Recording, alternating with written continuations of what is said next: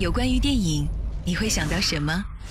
是迷离乱世里的红颜知己，还是太平盛世当中的匆匆过客？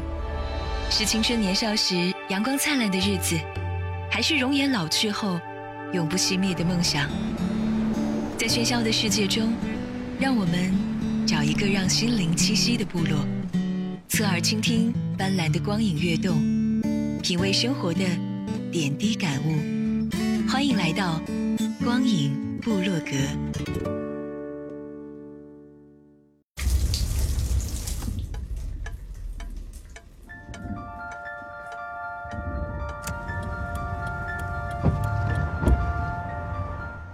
这里是光影审片室，我是主播昊天，欢迎您跟随我在每一帧经典影片的画面中感悟生活和人生。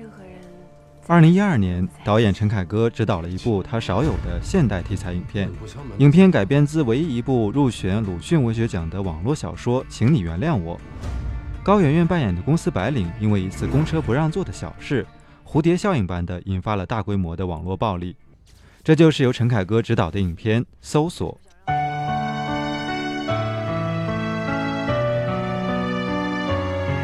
汇聚影坛经典。走进光影隧道，光影审片室。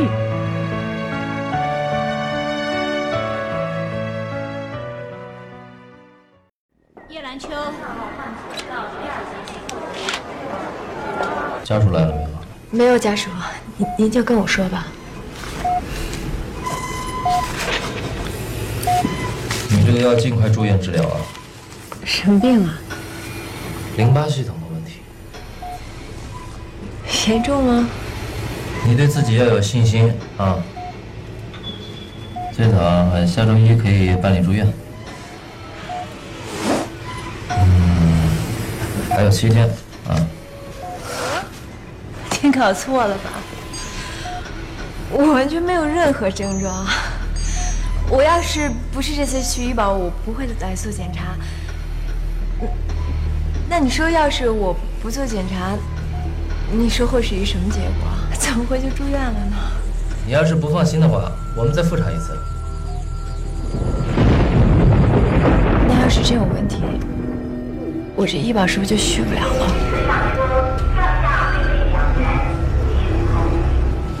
都市白领叶兰秋，在一个如常的早上，得知自己得了淋巴癌，这突如其来的打击让他精神恍惚，几乎崩溃。在回来的公交车上。因为没有为一位老大爷让座，招来了一片指责。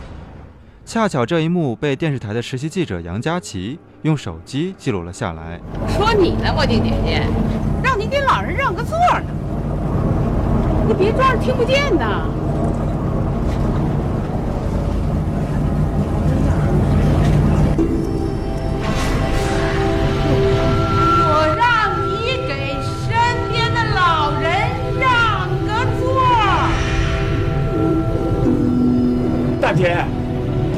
个座位吗？啊，不坐我就累死了，累不死。就算这个座儿啊，我让给这姑娘了，成不成啊？我在这车上什么人没见过呀？还真没见过这样的人。嗯怎么了？哪样的？你信不信我让司机停车把你轰下去？你这种人就不该来坐公交车。没错，你坐出租去，那没人叫你让座。就是，要就坐这儿。你你你你们给评评理！怎么说话呢你？他都能当你爷爷了，你跟你爷爷这么说话吗？你不让座就不让座，你犯得上淘气这老爷子吗？你们可都听见了啊！他调戏我，我活这么大岁数，没有人敢调戏我，他调戏我。对不起，佳琪，还没到站呢。对不起，小姐，对不起。我是电视台的实习记者，我想问你几个问题。你刚才，你刚才为什么调侃一个老年人啊？你马上就要到站了。就是站起来让不做的事儿，您为什么就不愿意做啊？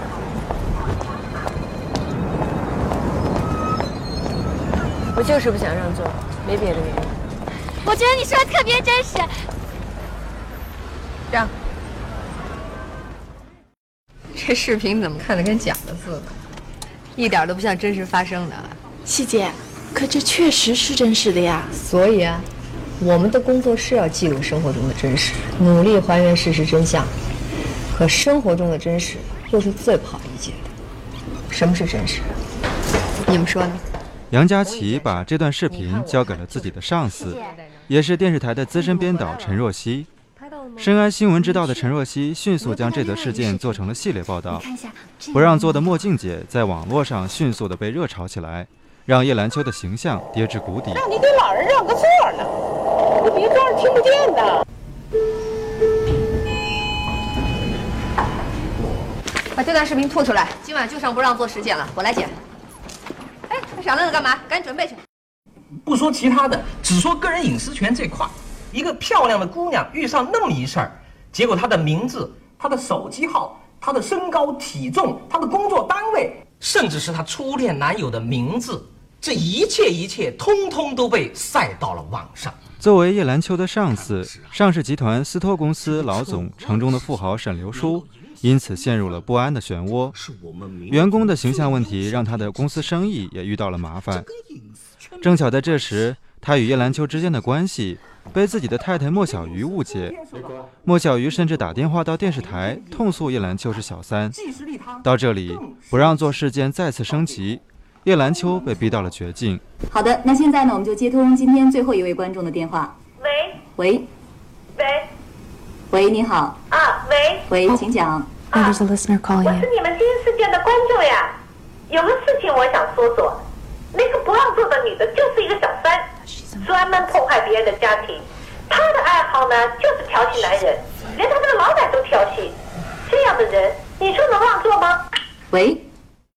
昨天我也在公交车上，真够有创意，让他坐这儿。此时的叶兰秋找到了杨佳琪。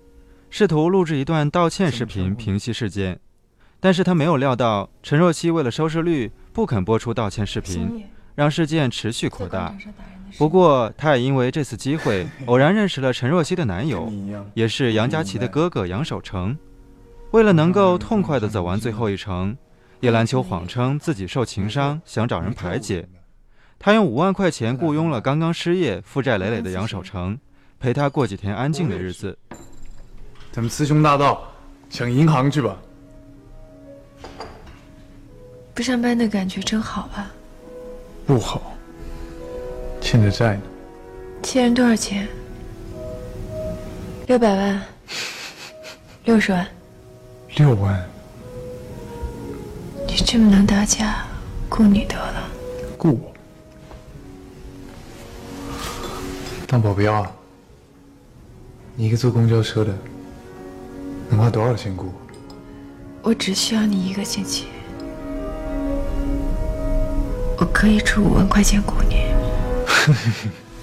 我没骗你，条件只有一个，我的事情对谁也不能说。你说你姓叶，你是叶兰秋吧？是又怎么样？你要真是叶兰秋。我们还真伺候不了你。我愿意伺候叶兰秋，你还没出这门呢。跟杨守成在一起，叶兰秋得到了难得的快乐。怎么伺候不了？可是没有想到，一次偶然的找保姆事件，让两人的合照曝光在媒体面前。杨佳琪和陈若曦对此都大为震惊。一直隐瞒着家人跟叶兰秋在一起的杨守成，此时也终于崩溃了。愤怒的他逼得叶兰秋终于向他说了实情。是佳琪吧？在哪儿呢？你在哪儿呢？我刚跑完新闻。赶紧回家。啊！我把手机忘浴室盆里了，拿了先替我收了。哇塞，还手机呢，哥哥！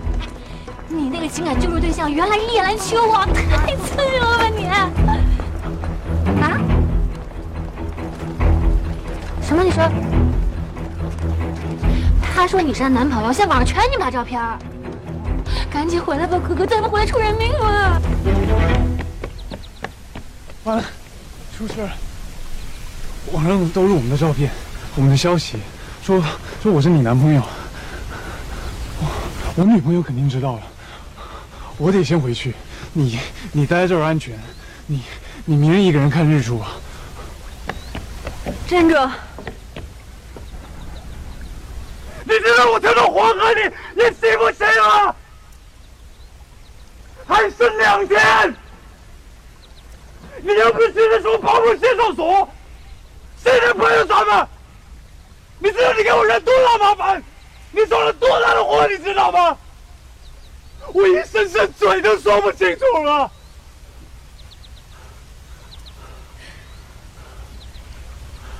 你不要对我咆哮，对不起。对不起有什么用？还不是说不清楚？说得清楚，我可以跟你一起去解释。你，你跟我去解释，那不麻烦更大了？我怎么了？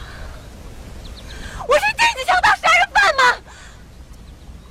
我怎么就不能去了？我跟你有什么见不得人的关系？我跟你就是国有关系。早知道你是个病人，你这份钱我还真不想挣。我是有病！你把爱晚期你卖送了吗？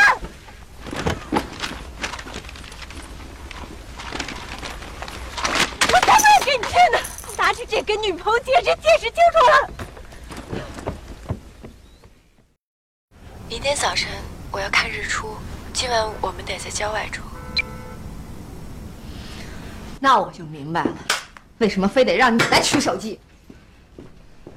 杨守成和叶兰秋之间的关系曝光，这给陈若曦一个致命的打击。叶兰秋是借跟杨守成在一起来报复他。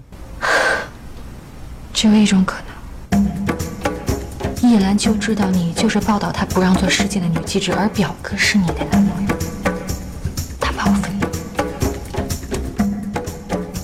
据知情人爆料，这地方用透了？啊。叶兰秋身边的这名男子，正是报道叶兰秋不让做事件的女记者陈若曦的男子。叶兰秋在报复。据另一知情人爆料，给电视台打电话的正是沈流书的太太，名叫莫小璐。如果不是被一个小三逼到了绝境，有哪一个妻子愿意到外面出自己丈夫的丑呢？在此特别提醒广大女同胞们注意。当你在家忙里忙外的同时，一定要警惕像叶兰秋这种道德败坏的小三。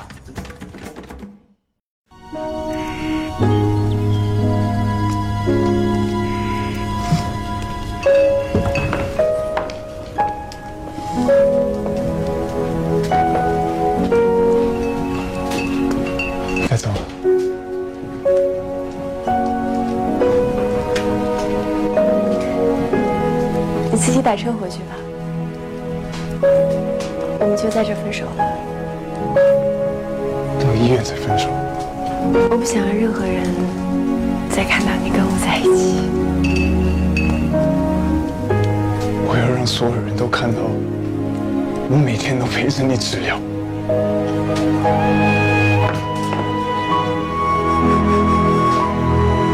得知真相的杨守成决定继续留在叶兰秋的身边，陪她看完日出，并送她到医院检查。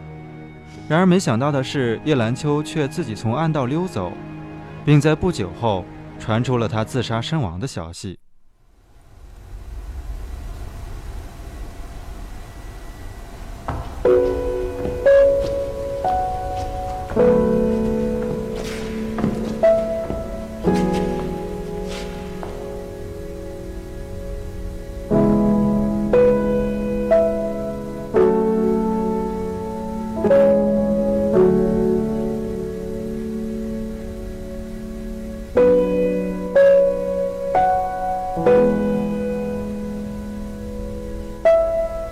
知道你会在玫瑰旅店等我，可你再也等不回来我了。谢谢这些天你陪我，我一直在挣扎，终于明白，与其在恐惧中等待死亡，不如直接面对。请把本该给我自己治病的那一百万，和我账户中所有的钱，都捐给更需要的人。我在家乡一套房子卖的钱，也都一起捐了。替我谢谢沈总。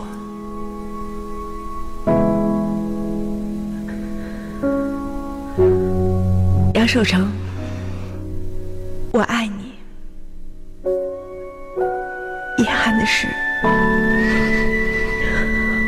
什么这个爱来的这样迟？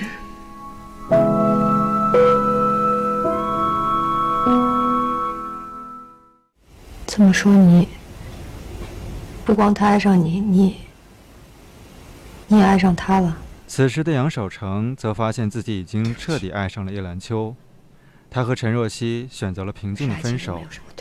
人财两空的陈若曦乐观地面对了这个结果，而杨守成则开始一段注定影响一生的思念。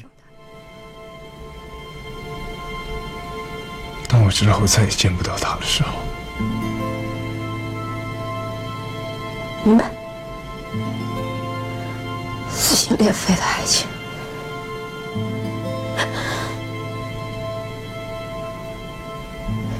做一个女人，我好失败。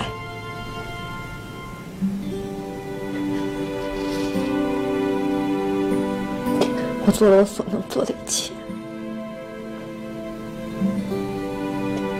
还是没法让让我爱的人爱我。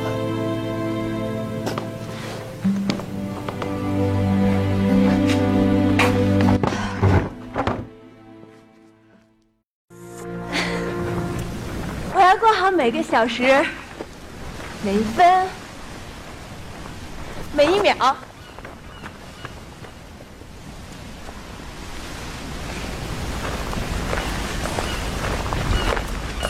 每一天。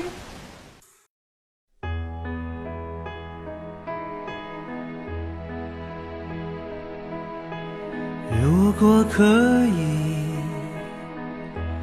我想对你说。声抱歉，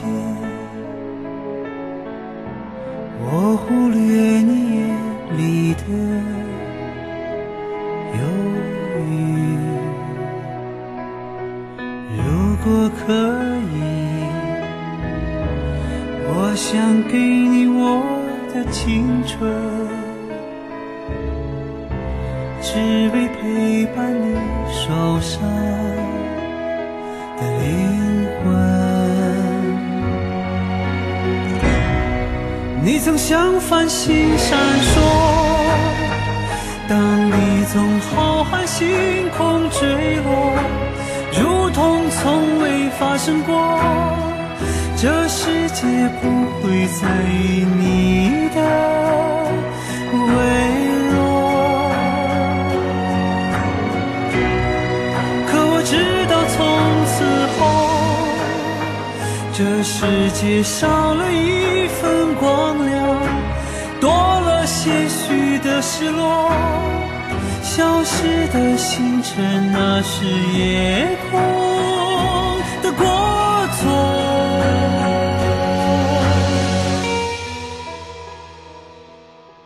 如果可以，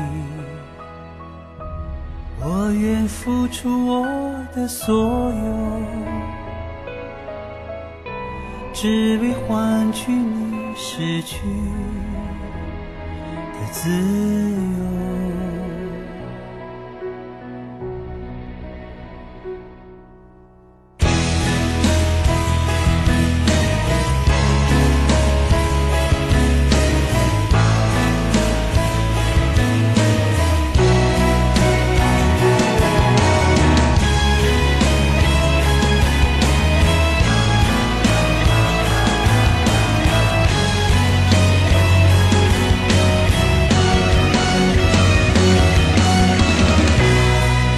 曾像繁星闪烁当你从我的身边坠落如同从未发生过这世界不会再有。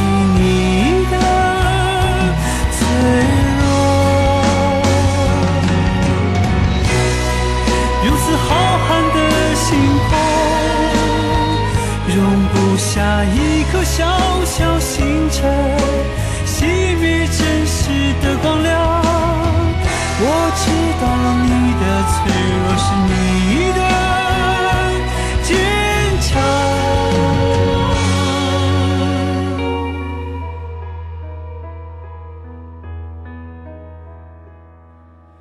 如果不能